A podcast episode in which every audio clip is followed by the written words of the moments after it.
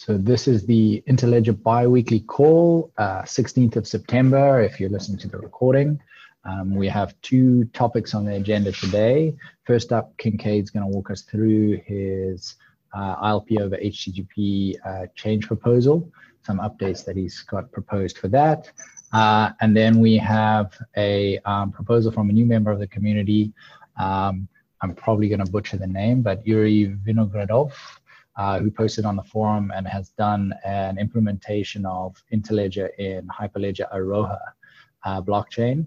So uh, we're hoping to get a demo of that and a short discussion of that as well as soon as Kincaid is done. So we're going to start with Kincaid, um, give uh, Yuri and colleagues a chance to join, uh, and then any other business we'll pick up after that. Kincaid, take it away. Cool. Um, yeah, so I wanted to talk about a proposal I made a while back, but recently revised to add retry behavior to ILP over HTTP. Um, and just to give kind of a brief overview, if you have two connectors paired with one another um, using ILP over HTTP, um, you'll today what you'll do is you'll send the prepare packet in the request, and then in the HTTP response, you'll get back a fulfill or reject. Um, there's a potential issue if uh, the network goes down uh, while this request is still pending. Um, the fulfill won't be returned back. Um, and then that can cause balance inconsistencies between two peers. One thinks they owe the other some money, the other doesn't. Um, and I think that can actually potentially uh, also cause errors at the stream layer, at the stream layer and at the application layer um, if those are encountered during a payment. Um, so what would be nice is the ability to retry delivery of the fulfill to prevent that class of failure.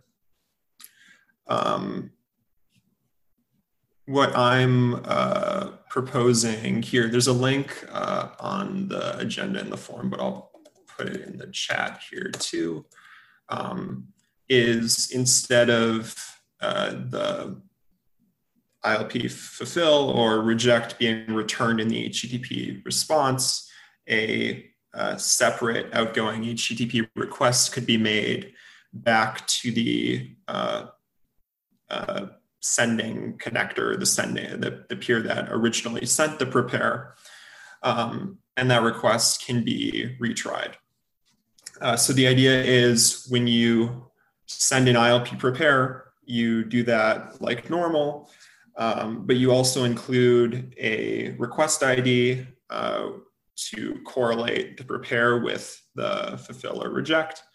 And this is the recent change I made is you'll also include a callback URL header um, in the request and then the your peer will use that uh, to send uh, request with the fulfill or reject back to you and then so then they'll make a request uh, once they receive the fill or reject they'll make the an http request back to back to you with the same request id and what that enables is you to be able uh, that connector to be able to retry um, that secondary request by resending uh, if, it, if it fails due to a network error they can just send the fulfill or reject again in multiple http requests.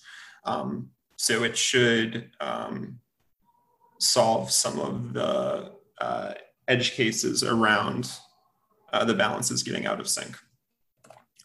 Uh, the change I made here from the previous propose, proposal was, um, whereas previously the each connector would be statically configured with the URL of their peer to send the fulfill back. Uh, here, the callback URL is included in a, in a header. And the reason for that is um, if the sender is operating a load balancer, um, they would have to keep track. If the sender of the prepare is operating a load balancer, they would have to keep track of which node uh, handled the original prepare. and then that adds uh, additional complexity. Whereas with the callback URL header approach, you could include, if you're operating multiple nodes, sorry, multiple nodes behind a load balancer, uh, the node that originally handled the prepare could include um, the host uh, of itself, uh, of itself, um, essentially enabling the fulfill or reject to skip the load balancer and go directly back to that node. So it just adds some more uh, flexibility and simplifies the implementation. Um, and then this, I, I took out um, idempotence uh, or retry ILP prepares for now. Um, it just uh, makes kind of the initial implementation simpler and there didn't seem to be consensus on that yet, but we could go in more into that uh, later if people have questions or want to discuss that. Cool, thanks, Kincaid. Any any questions?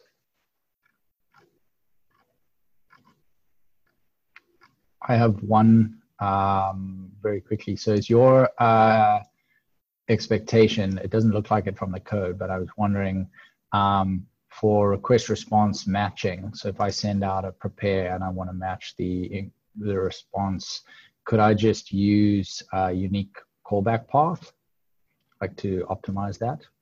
Or is your expectation that the callback path is kind of the same for or hosts per host rather than per request? Yeah, so I, I, I considered that, and DJ also suggested that. Um, I think this makes it easier if we later add um, retry, like idempotent prepare retries, because then you can use the same request ID when you're retrying prepares. Um,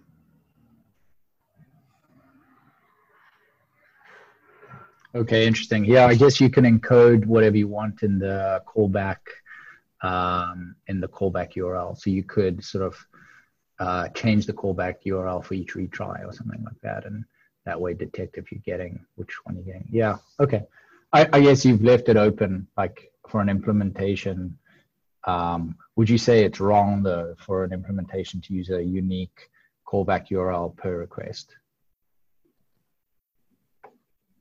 You don't really call that out. No, but I think they should. I think they should probably defer to the header in that case, the, the request ID in the header. Have you um, have you got any uh, experience, or have you looked at all at um, the ability for load balancers to use that header for sort of sticky sessions, like somehow match on it, and be able to route like uh, route incoming requests maybe back to the same host or something like that? Uh, no, no, I have not. Okay. I wonder if that's something I, I, I haven't looked at like, I mean, there's quite a prolifer, proliferation of load balancers there these days. Like if you could do some sort of prefix matching on the request ID, like generate different request IDs, request IDs with a different prefix depending on the host so that you could sort of route them at the load balancer or something. But because you're saying you're saying if you want to route back to the correct host, you should use the um, you, you would use the URL. But I'm, I think a lot of cases the uh, load balancer like the the URL or the you know address to the load balancer is the same irrespective of which host uh, which host behind the load balancer actually gets sent the traffic you would do some sort of header inspection to decide where to route it, if not on like a random or round robin. Gotcha.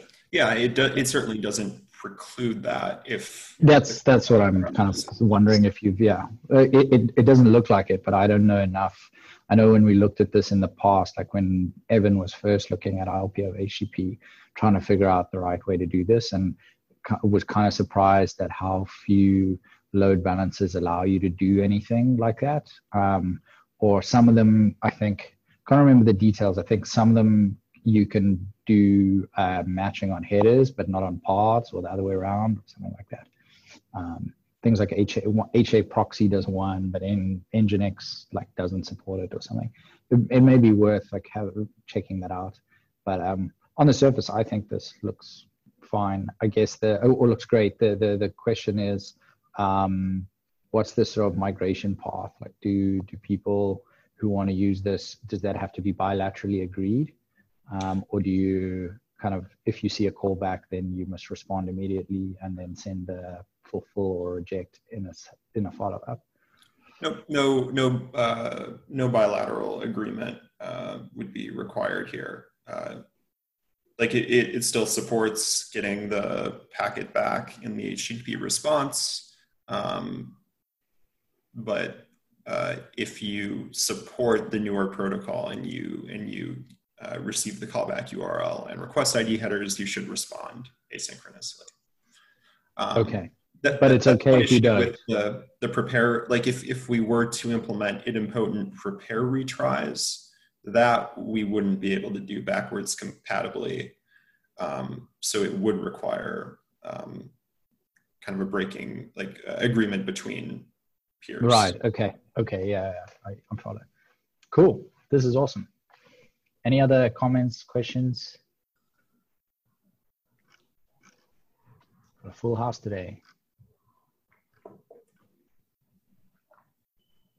Okay. Uh, what are the next steps here, Kincaid? I'm uh, I'm assuming you're looking for some reviews on the PR, and then we merge it in. Yeah. Have you have you got any code um, like proof of concepts or, or changes to the any of the implementation code that reflect this? Uh, not not currently, uh, but okay, cool. if that's something people want before merging this, I'd be I'd be open to to doing that maybe maybe the maybe the best thing to do is if uh, people are happy with the PR and approve it, um, we can. Well, it's not. It's backwards compatible. I think we can just merge it if everyone's happy, and then uh, the code can follow, right? Because nothing no, nothing breaks. Um, yeah. Okay. Cool. Thanks, Kincaid. Um, so the next thing we wanted to chat about was Hyperledger Iroha. Have we got the folks on the call who wanted to give us a demo? See uh, quite a few unfamiliar names, so I hope so. Uh, yes. Hey, George. Great. Um, yep.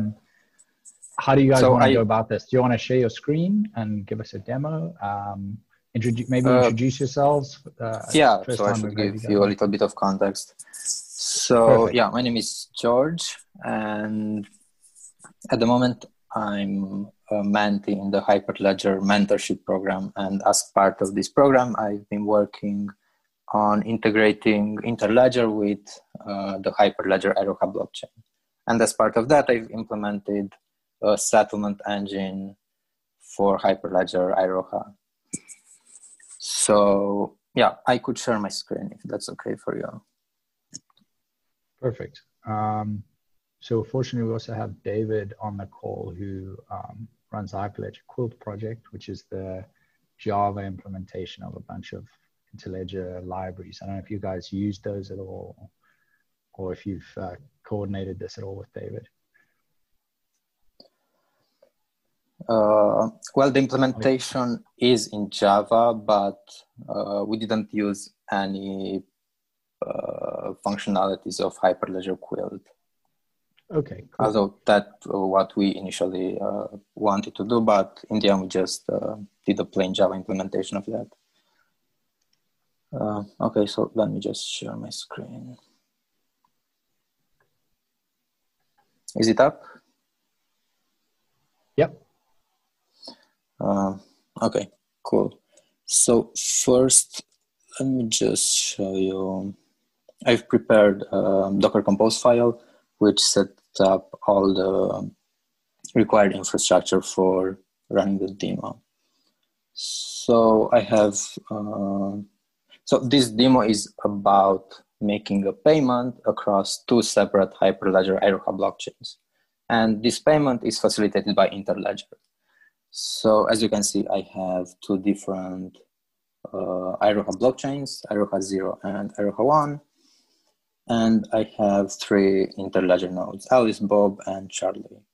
Alice is the sender, Charlie is the recipient, and Bob is the connector. And I also have settlement engines um, set up for all of these uh, guys. So here I have uh, the Docker Compose file running in, uh, in a bridge network. And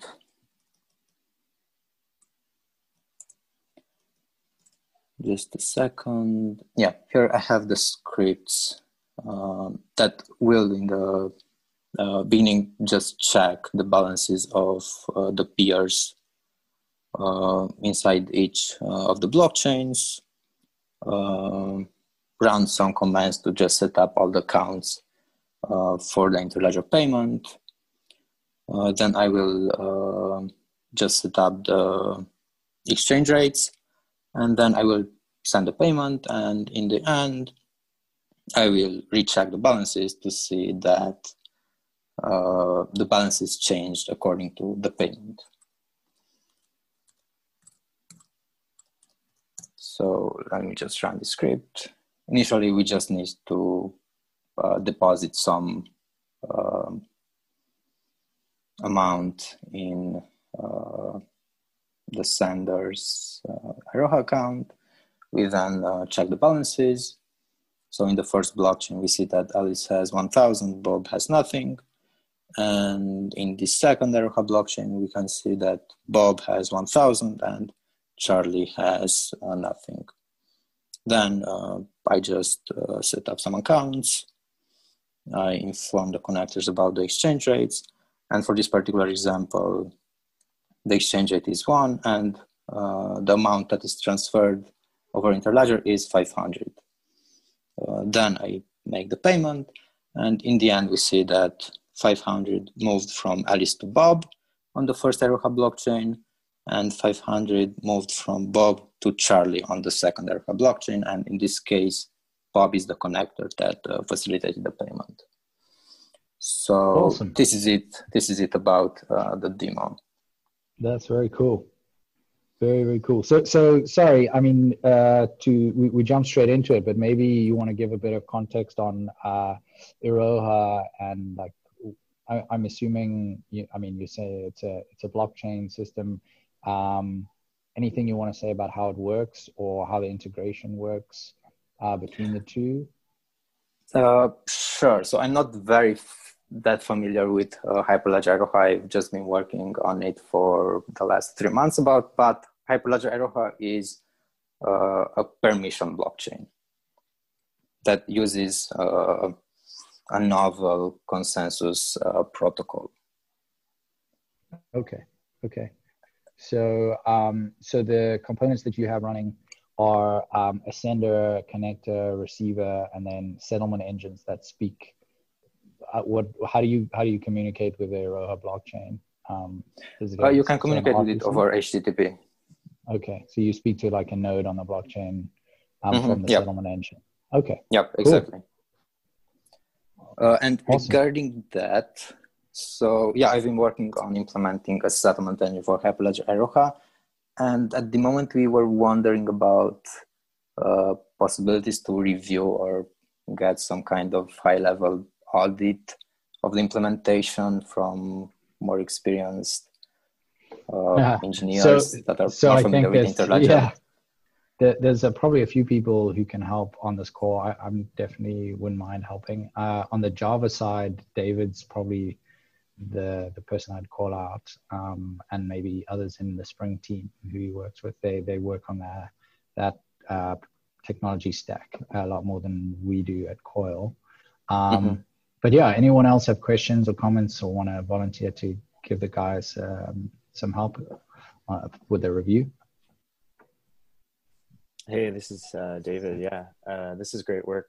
Um, I'm really excited to see it. I've been thinking a lot about uh, how to bridge uh, various Hyperledger projects. Um, so it's really neat to see uh, Interledger and Iroha talking to each other. So one of the neat things about the settlement engine API is like um, it's really kind of an abstraction. So I think as you, if, if I saw it right, it looked like you're using the REST connector um, a Java based settlement engine to talk to Iroha and then Iroha itself. So yeah, uh, exactly. Yeah, that's really cool to see. In um, so, yeah, like like Adrian said, uh, Quilt is pretty Java focused, um, and we also have a Java connector implementation. So, I think one takeaway I have is um, the implementations of settlement engine. There's two sides, right? There's what you built uh, for, I think you called it Iroha settlement, and then there'd yeah. be any arbitrary connector. So right now there's like three connectors: a JavaScript uh, variant, one in Rust, one in Java. So um, one thing I'm uh, interested to do is uh, we have a bunch of integration tests in the Java connector to make sure that it's kind of like speaking settlement correctly. Mm-hmm. So it'd be great to get um, like some links to the Iroha settlement uh, project itself and maybe like a Docker um, uh, like file or whatever that we could uh, plug into our integration test just to make sure that um, the, at least in the Java case, it's able to speak correctly to your settlement engine. Yeah, that would be good. At the moment, the examples are running, the examples are using the Rust implementation of the connector interledger Rust. Uh, I haven't tried to use uh, the Java implementation of the connector yet, but yeah, that would be good. So if there are tests that can be run that could uh, give us an overview over the status of the implementation, yeah, that would be great to have. Yeah. Um, I'll actually throw a link here in a minute into the chat. There's um, some settlement engine integration tests in the Java connector that use the JavaScript XRP ledger settlement engine. So um, I think that it's there, but like um, one of the cool things about having different implementations is like if you if you like the Rust implementation and you find that useful, you don't necessarily have to move over to any other implementation. Things mm-hmm. should just work together. So, oh, I see. Yeah. Okay, cool. Thanks for that.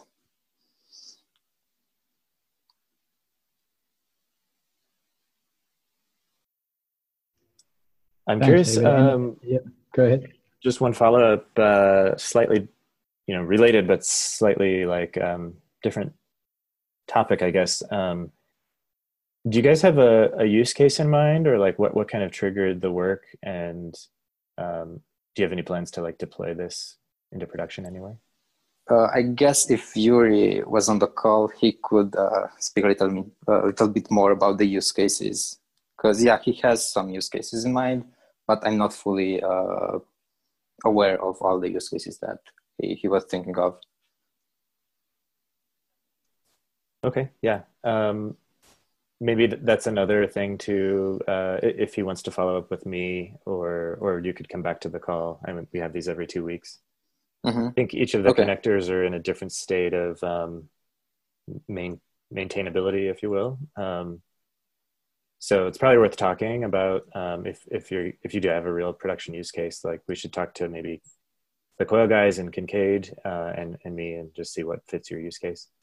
Mm-hmm. Yeah, sure, that would be great. Thanks so much, George. Um, really appreciate the demo. Uh, any any other questions? Any other um, comments from other folks on the call? Uh, David, a question for you. Um, I mean, is there still a sort of uh, intent within the Hyperledger project for uh, Quilt to be used by other blockchain projects like this? Like, are there, do you, do you foresee there being similar projects, for example, for other blockchains, Fabric or Sawtooth or? Yeah, it's a great question. Um, I I do actually. I think um, like a fabric settlement engine would be really interesting. Um, of course, this Iroha one is is great.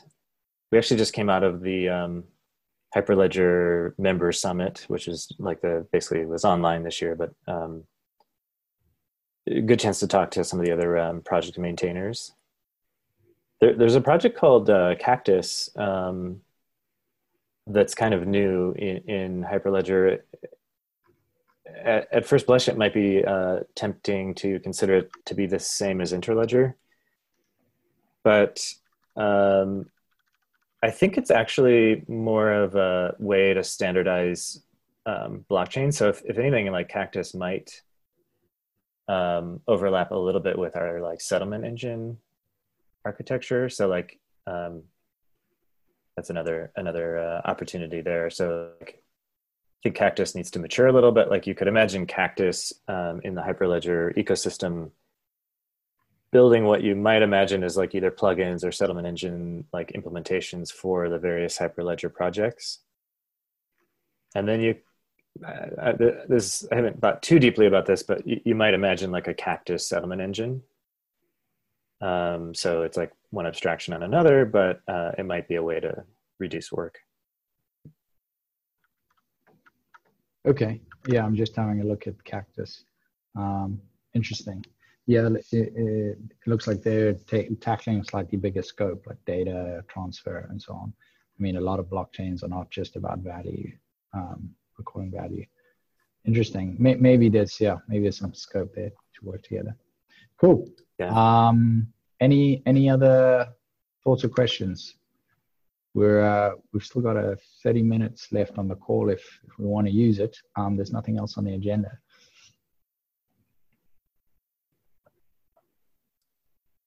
I tuned in a little uh, late, so apologies, but I, I, have a question for Kincaid on the previous proposal, um, if that's sure. If there's if right. there's no more questions for George, um, then let's leave that there. Thanks again, George, and and please do um, you know if you've got any updates, so if you want to share um, links to the code anywhere, if it's if it's available publicly, please do on the forum um, or in the Slack, and and yeah, let, you know, let myself or David or anyone else know if you need review or input.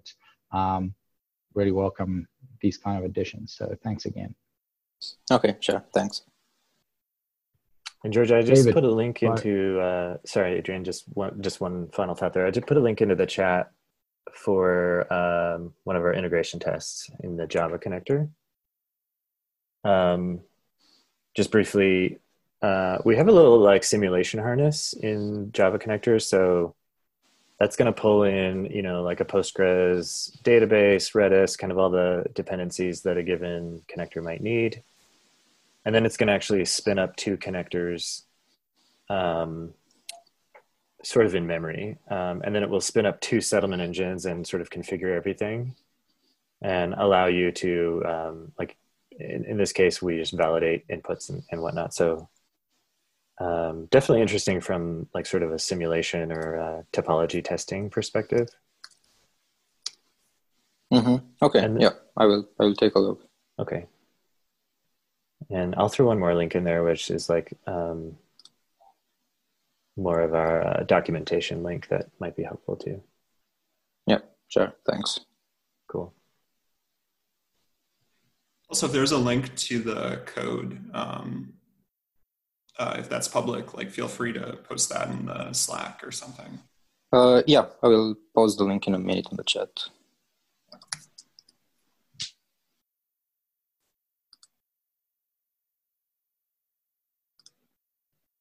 Cool. Uh, yeah, I just threw one more link in there, which is just more of an overview of um, how settlement XRP works, but um, should be pretty familiar given what you did with Iroha.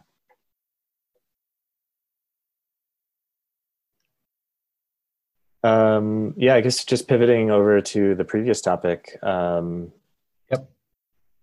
Tuned in late, so apologies if this was covered, but um, I wanted to ask about um, the presence of the new header. Does does it have any security implications on the protocol? So the only one I could think of is normally like the link addresses would be sort of statically configured. Um, I guess that would be one. The second sort of question or like how does it work, which would be, you know, if if a packet um, goes from A to B, uh, B doesn't need a bearer token for that to happen. Um, but in, it seems like in this new world, both sides of the link would need a, a bearer token.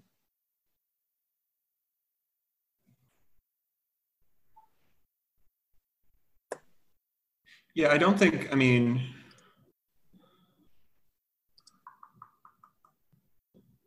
yeah, I guess what, uh, what do you think on that? Like, I guess it's probably left a little bit ambiguous right now um, in terms of authentication on the backwards request.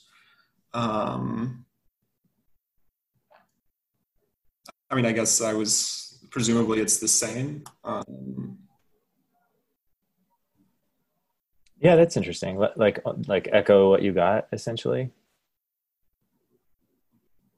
I think, well, there's maybe two cases to think about. One would be a bidirectional link. Yeah. And in the case of a bidirectional link, uh, you could statically configure whatever the bearer token scheme is. And then you just would be relying on the callback URL to um, sort of dynamically make that callback, perhaps. There's some security considerations there, I suppose, but it would be more like um, an attacker is like, I'm not even sure what the attack value would be, but like changing the URL to some other place, maybe it'd be like denial of service or something. But it seems pretty minimal. I think in the in the other case where it's not a bidirectional link, I guess that you just wouldn't be using this protocol because you know, like a browser and a server are probably not going to be able to do this, right, without a WebSocket or something but not over HTTP.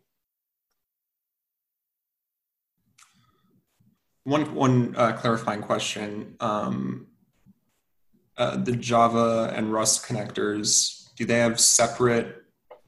They have uh, separate access token configurations for incoming ILP over HTTP versus outgoing ILP over HTTP. Mm-hmm. For up here, okay. Well, they can be separate. I mean, you you could configure well in Java at least. Um, there's a few different ways, right? One is just like a shared secret, in which case they're they're going to work both ways. In the uh, sort of JOT JWKS based variant, um, it might be a little more complicated. I'm not not I have to play around with it, but I, I mean, I think at least in Java, you can sort of configure it any way you want. So if you wanted them to be the same or you had some particular way you wanted to do it, it's probably likely you could pull it off. It raises an interesting point, though. Maybe um, Kincaid, uh, we should get a bit of implementation experience on this before we merge it in. Um, like I, I think probably no changes needed necessarily to the PR, but why don't we try implement this on the JavaScript and the Java connectors? Because I'm I'm suddenly thinking now like async, you're gonna have to run a server and a client, um, and you have to somehow connect the business logic of those two back to the same connector. Um, I hadn't really thought about the implications of what you would actually have to do in the code to make that work. Um, maybe we should like implement that and see, and maybe there's maybe there's some nuance here in the headers that we pass or you know something we're we're not seeing around like you know the same bearer token in both both directions for example that's difficult to do if for example your authorization headers are validated by an api gateway or something along those lines. Yeah. Yeah I, have looked at it a little bit in the node implementation or uh, the javascript implementation um, I mean, it's it's it's already operating both a client and a server already, so it, it shouldn't be. Um, it would just require kind of some request response matching and keeping like in flight right. requests. But, uh, but, but the client, but the client and server currently are in like completely different code parts, aren't they? Like one is sending out prepares and one is yeah, um, yeah. receiving prepares. Yeah, and it, I, I agree. Like uh, um, implementing it might be a, a good idea to get a better feel for that. I guess one one question I have: if the token, like, if the token, the access token is statically configured, you, you still have separate for incoming requests versus outgoing uh, outgoing requests. Um, but like, is is it okay if that's statically like? Does it make sense for that to be statically configured but still have the callback as a header, or is that just weird? Um, do you mean so? So you're saying if um, if I'm running a server to accept prepares asynchronously, um, and I'm authorizing them based on the bearer token, and then when I make my callback with the fulfill, um, I use the same bearer token, or uh, maybe I'm not necessarily the same bearer token. It's it's just I. Um, um, okay, so the bearer token is binding to a to a, a peer token, but I don't know the URL I'm sending those requests to yet. Right, right, okay.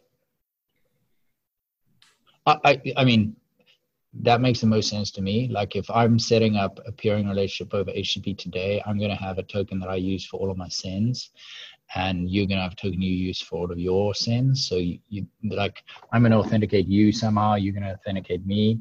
And if I'm sending you a prepare or if I'm sending you a fulfill or, or reject callback, I should probably use the same token on both. Um, that seems to make the most sense. Yeah, I, again, again, uh, like uh, David will know better than me, but when I've looked at like uh, sort of frameworks like Spring, um, a lot of there's often a lot of implied like um, ways you would do these things, and so if you kind of go against the grain of what the framework expects, it can be a real pain in the ass. Um, so I don't know. Yeah, I was just thinking about like uh, probably just to, I would say, marginally improve the security. I I, I might want to configure like um, in in in in my like imagine A and B, right? Um, in the configuration of the connector I'm operating, I I would probably want to configure like a wildcard URL. So like it seems unlikely that um, if you're trying to load balance me back into some particular node that actually sent a packet to me, uh, it seems unlikely those those all those different nodes would be publicly accessible from like wildly different domains. So I don't know, even even something like a a wildcard subdomain as is part of my config might help say, yeah, it's fine if I hit node A dot you know Rafiki dot money versus node B. Like maybe my config is like star dot Rafiki dot money. But uh, do you want again? I'm like a bit out of my wheelhouse here on the, the cloud stuff. But um, do you want subdomains that allow external parties to directly reference instances inside of your infrastructure? I thought that was a no-no. Yeah, usually I I wouldn't. I mean, maybe I misread the intent um, of the of the spec, but it, it read to me like, hey, sometimes there are senders with state, and you want the response to come back to the same sender. Is that just a header based thing, or is that actually like? yeah, that that's what I was sort of asking about, like the different ingress possibilities and like load balances and what they can actually do. I think somehow you you want to be able to route to a specific instance behind the load balancer, but I, I, am not sure what capabilities exist to do that, whether it's header based, path based, cookies. I, I don't know. Maybe, Matt and Don and Kieran have been playing with this stuff a little on the Coil infrastructure recently. They might have some ideas. I see. That that's right when I tuned in, so I missed a little bit of that discussion. Yeah, I, I, I share the same. Like I have the same question. Are there security implement uh, implications if the load balancer is being bypassed? Like, is, is that even a common uh, deployment pattern? So the, so, so the idea would be generally if you were going to be using complex gateways, you'd be doing auth at the gateway before you'd made routing decisions. Um, so that would negate that issue, right? Uh, though, like that, that's just one comment. Like the other comment is like specifically targeting a node is just like bizarre for a load balancer besides the load balancer knowing it internally how to do that. Like external services targeting a node you might as well just use different like actual paths for different hosts if that's what you want because that's the equivalent right? Um, trying to do it any other way is just weird. How how uh, what's the is there a common pattern for asynchronous http in that way though matt? Like if I send a request out to a service and I'm and I give it a callback, how do I make sure that callback comes back to the same instance that made the initial call, or is that just not a thing? So I think the tricky part is so I'm first going to caveat that like I don't know about if there's any patterns because I haven't actually researched it. But the idea would be that most HTTP services would be considered stateless, right? Um, so the idea would be it would be like if you wanted to get back to the same instance, then that instance would have to live in the realm of um, like it has to be the, that logical service would have to be routable by the callback URL that you're giving it. Um, but I would suspect the like the, the, the weird part is like the pat like I think we're moving to a point where connectors are becoming more stateless, like having shared state in sort of sh- like shared memory services like Redis or uh, Postgres or anything like that. So uh, I'm just trying to understand. Like, I think we're trying to do a lot of like this heavy lifting because ILP connectors like that, but I don't actually think that's a good pattern. Um, yeah. Well, it's it's there's there's but there's so there's kind of semi long-lived state like balances, and then there's the state of a single asynchronous request.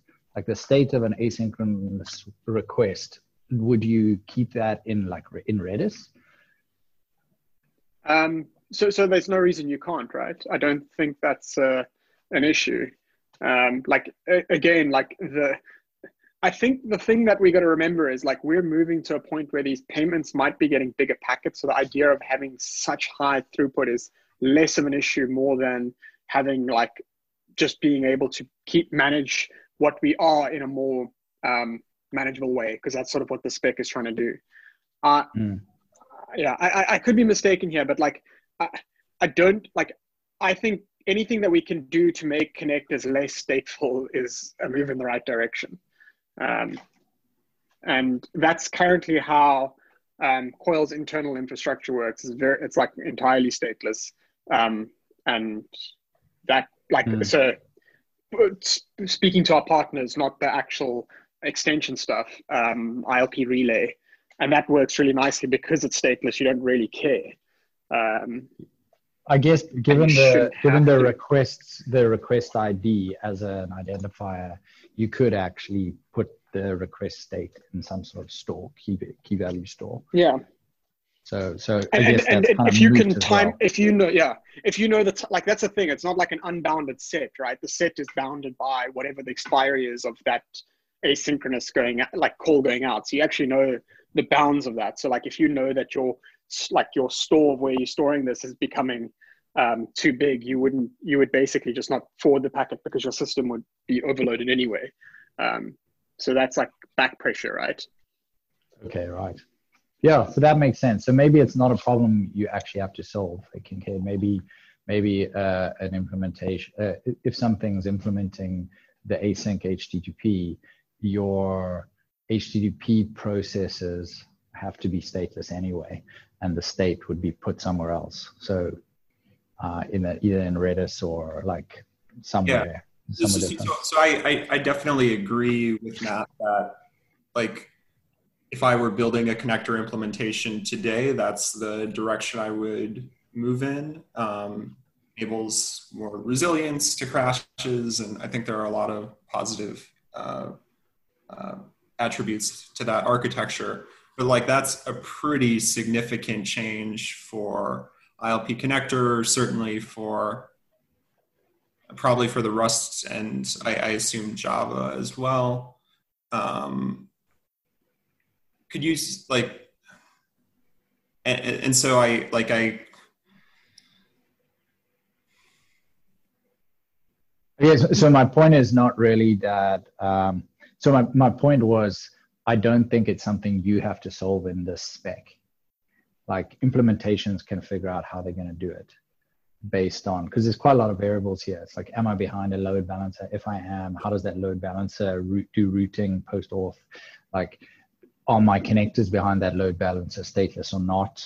Uh, etc and i think you've got enough in your in in the specification here for implementations to solve that problem. So they've got a unique request ID that comes back in a response ID for the matching. They could do that in a stateless way. They can, gotcha. you know, yeah figure it all out so I, I guess my point is i don't think you need to explicitly call out solutions to that in the spec even though we've talked it through a bit here maybe we actually don't need to solve it and to, to that to that end um, is there a particular use case that is like blocked or breaking that that this is going to solve um, i remember we sort of i don't know month or two or more ago we, ha- we had some talks along these lines and um, I think we left it in the like we let's let's research more, but I don't know that we ever like revisited. Yeah, so you you you missed Kincaid's kind of intro bit. Uh, I don't Ah. know, Kincaid, if you want to refresh that, but this is a this is a robustness like improvement, incremental improvement. But is uh, is somebody asking for it because um, so for example, um, Xpring to Rafiki at least. Um, I've been running, you know, essentially ILP drip for months, um, and sort of tracking, you know, performance and, and errors conditions. And like I, I see very little like you know, there's rejections, but like I, I, I see very little um, packets just dropped because uh, and, and like one side doesn't know what the other thought. Yeah, I, I guess we'd have to do a recon between the two systems to see if anything, if the, there's actually a difference in the view of the balances, to know if anything was actually lost. Yeah. Okay. One one problem is yeah this like it's inherently hard to measure uh, like this class of failures. Um, like I think in production, Coil has noticed some like minor discrepancies between uh, kind of peers view peer views of obligations, but we don't know like why those are. Um, so it's tough to say like how prevalent these failures are. I guess on the uh, like on the one hand, David, like the one thing you could do with this is specifically the the undelivered fulfillment problem, which is probably the biggest financial risk. Um, you can just implement the ability to retry sending a fulfillment like that that we don't do today or you can't do today because you try and send the fulfillment back of the same connection and yeah if, if the connection drops there's no way of recovering whereas now you're sending the fulfillment over a new http request if there's an error you can try again and try again until the expiry agree there's we don't have data to back up like how important this is Yeah, So I, I, like it in principle. I don't. I don't object to it. Like it sounds reasonable, you know, in theory. Um, I'm just like considering the amount of um, work, for example, still left to do uh, on the Java side, and um, like it'd be one thing if like one of our, one of your or our partners was like, "This is a problem." Um, you know, that, that I'm just trying to like set set priority in my mind. Sure. I I think one thing we do want to make sure is that how we spec out this API is pretty rock solid and likely unlikely to change dramatically reasonably soon because we are hearing positive noises out of wallets in terms of opening up ILP access. Um, and my guess is this would be the protocol they would use. So that would be one thing in favor of us spending a little bit of time just thinking about these problems and, and having ideas and solutions and having tried some stuff. Matt, I think you were going to say something. Yeah, so, so David, to give you an idea, the thing that we're concerned about here, it's it's it's it's not so much the problem has arisen yet. It's that we're preemptively trying to um, solve a problem that we know will occur um, when we move to higher value payments. Um, the, the, there's there's some talk about trying to see if we can push the max packet size up, and this would basically make sure that like this this would cut off one of the vectors that you would be able to lose um, some money in the path, right? Um, so it's it's not. I, I don't want to say we're being reactive. We're almost being proactive about it, but it's it's it's not like super urgent. But it's something that we don't want to like let go. Uh, and then basically say, oh, fuck, we should have solved this ages ago. Because the thing we, we're learning is getting partners to roll out new infrastructure later is an incredibly complex task. It's not something you can just say, please upgrade to this version. It's, and like that happens overnight. It's, it's, it's, it's a week's, if not months conversation sometimes. Yeah, so I, I guess I would, uh, maybe this is a, a topic we can continue into the next call or, or some other way, but I question if this is the right solution for that problem. Um, so for example, in, in the Xpring infrastructure, we, we have something called Hermes, which sits in front of the connector. So the connector is stateless, but Hermes is stateful. And it happens to be written in a way such that like you could imagine so like you know it's testnet at the moment but one one frequent path is from Xpring to rafiki so in, in the case of like a send money operation from Xpring the state is living in hermes so the sender connectors are stateless right now we do um, synchronous ilp over http and that's great so you could imagine that we embrace this proposal between Rafiki and Xpring. Um, what's interesting about it is is our Hermes. Um, let's imagine we we didn't make it asynchronous. Um, so the connector would sort of have this asynchronous on one side and synchronous on another. Uh, and you could be like, well, why would you do that? Like, um, you you know the path; it's all Xpring infrastructure. But like in the context of an ILP payment path, it strikes me that um, unless you can force the whole payment path to be asynchronous, um, you're you're really just talking about like the fulfillment guarantee between any two peers. So assuming that that lo- like that logic stands, then Xpring and Rafiki in this case just need to come up with some kind of protocol to make sure they don't drop big packets and I um, the the the thing that this protocol doesn't solve is still the timeout problem, right? So if you imagine a 30 second like um, window, let's say, if the async request doesn't come back in time, you still have timing issues potentially. Um, so in my like this is kind of a complicated topic that maybe even like I, I found it helpful to like go through visually like on a slide or a whiteboard but like essentially what we're what we're saying is you like you really can't guarantee the fulfillment unless you have some kind of um, something like an atomic notary or some kind of third party validator because there will always be timing discrepancies between any two peers and that becomes more acute with big big packet payments. That, that's a great um, tee up for uh, two weeks time, David.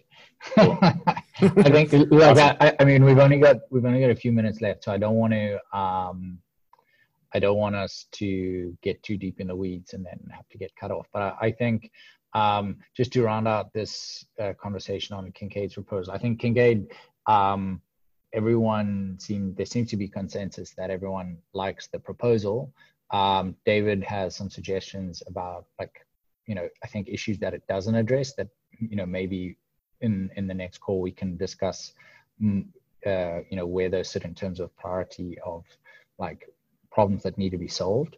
Um, I think the other thing we should do is experiment a little bit with implementing this and see um, if there's any gotchas in like the different frameworks and, and stuff we need to worry about. Um, and maybe just a note somewhere in here about um, authentication of the callbacks and how that should work um, was the only other comment that I think I picked up from the discussion. Any anyone else have anything that I've missed there? Yeah, real quick, um, Kincaid at, at Xpring at least we make a lot of use of um, RS256 for authentication, especially with our wallet. Um, so take a look at, I, I, wrote this quite a while ago, but, and it's just like a proposal phase on the RFC's repo, but I think it'd be interesting to consider your proposal in light of the three sort of different security models laid out in the auth profiles RFC. that sounds like something we would also need to discuss in a bit more detail. Yeah. Um, Also, okay. also, also, just want to add to to David, just to not leave him hanging to answer. Like, I think a lot of what you raise are valid points, and uh, agree with a lot of those points. Um, so yeah, not not to say we like those aren't similar similar thinkings to I think how we've thought about it. Um, so you don't have to wait two weeks to to hear that. So I think we're, Yeah, very much on the same absolutely. page. uh, and I think let's start the conversation uh, on the forum or on Slack or whatever. Let's let's maybe come in with uh, some structured talking points and David, as you say, some visual aids, if uh, if that's going to help. Next call is uh, the 30th of September. Uh, thanks everyone for joining, and thanks again to George and the team for um, you know for the the demo. Um, really appreciate that, uh, and do please uh, you know keep in touch, um, keep us up to date as things go, and hope hopefully you'll join us again in two weeks' time. Thanks everyone. Uh, have a good couple of weeks, and we'll talk again on the 30th of September. Thanks all. Ciao. This is great.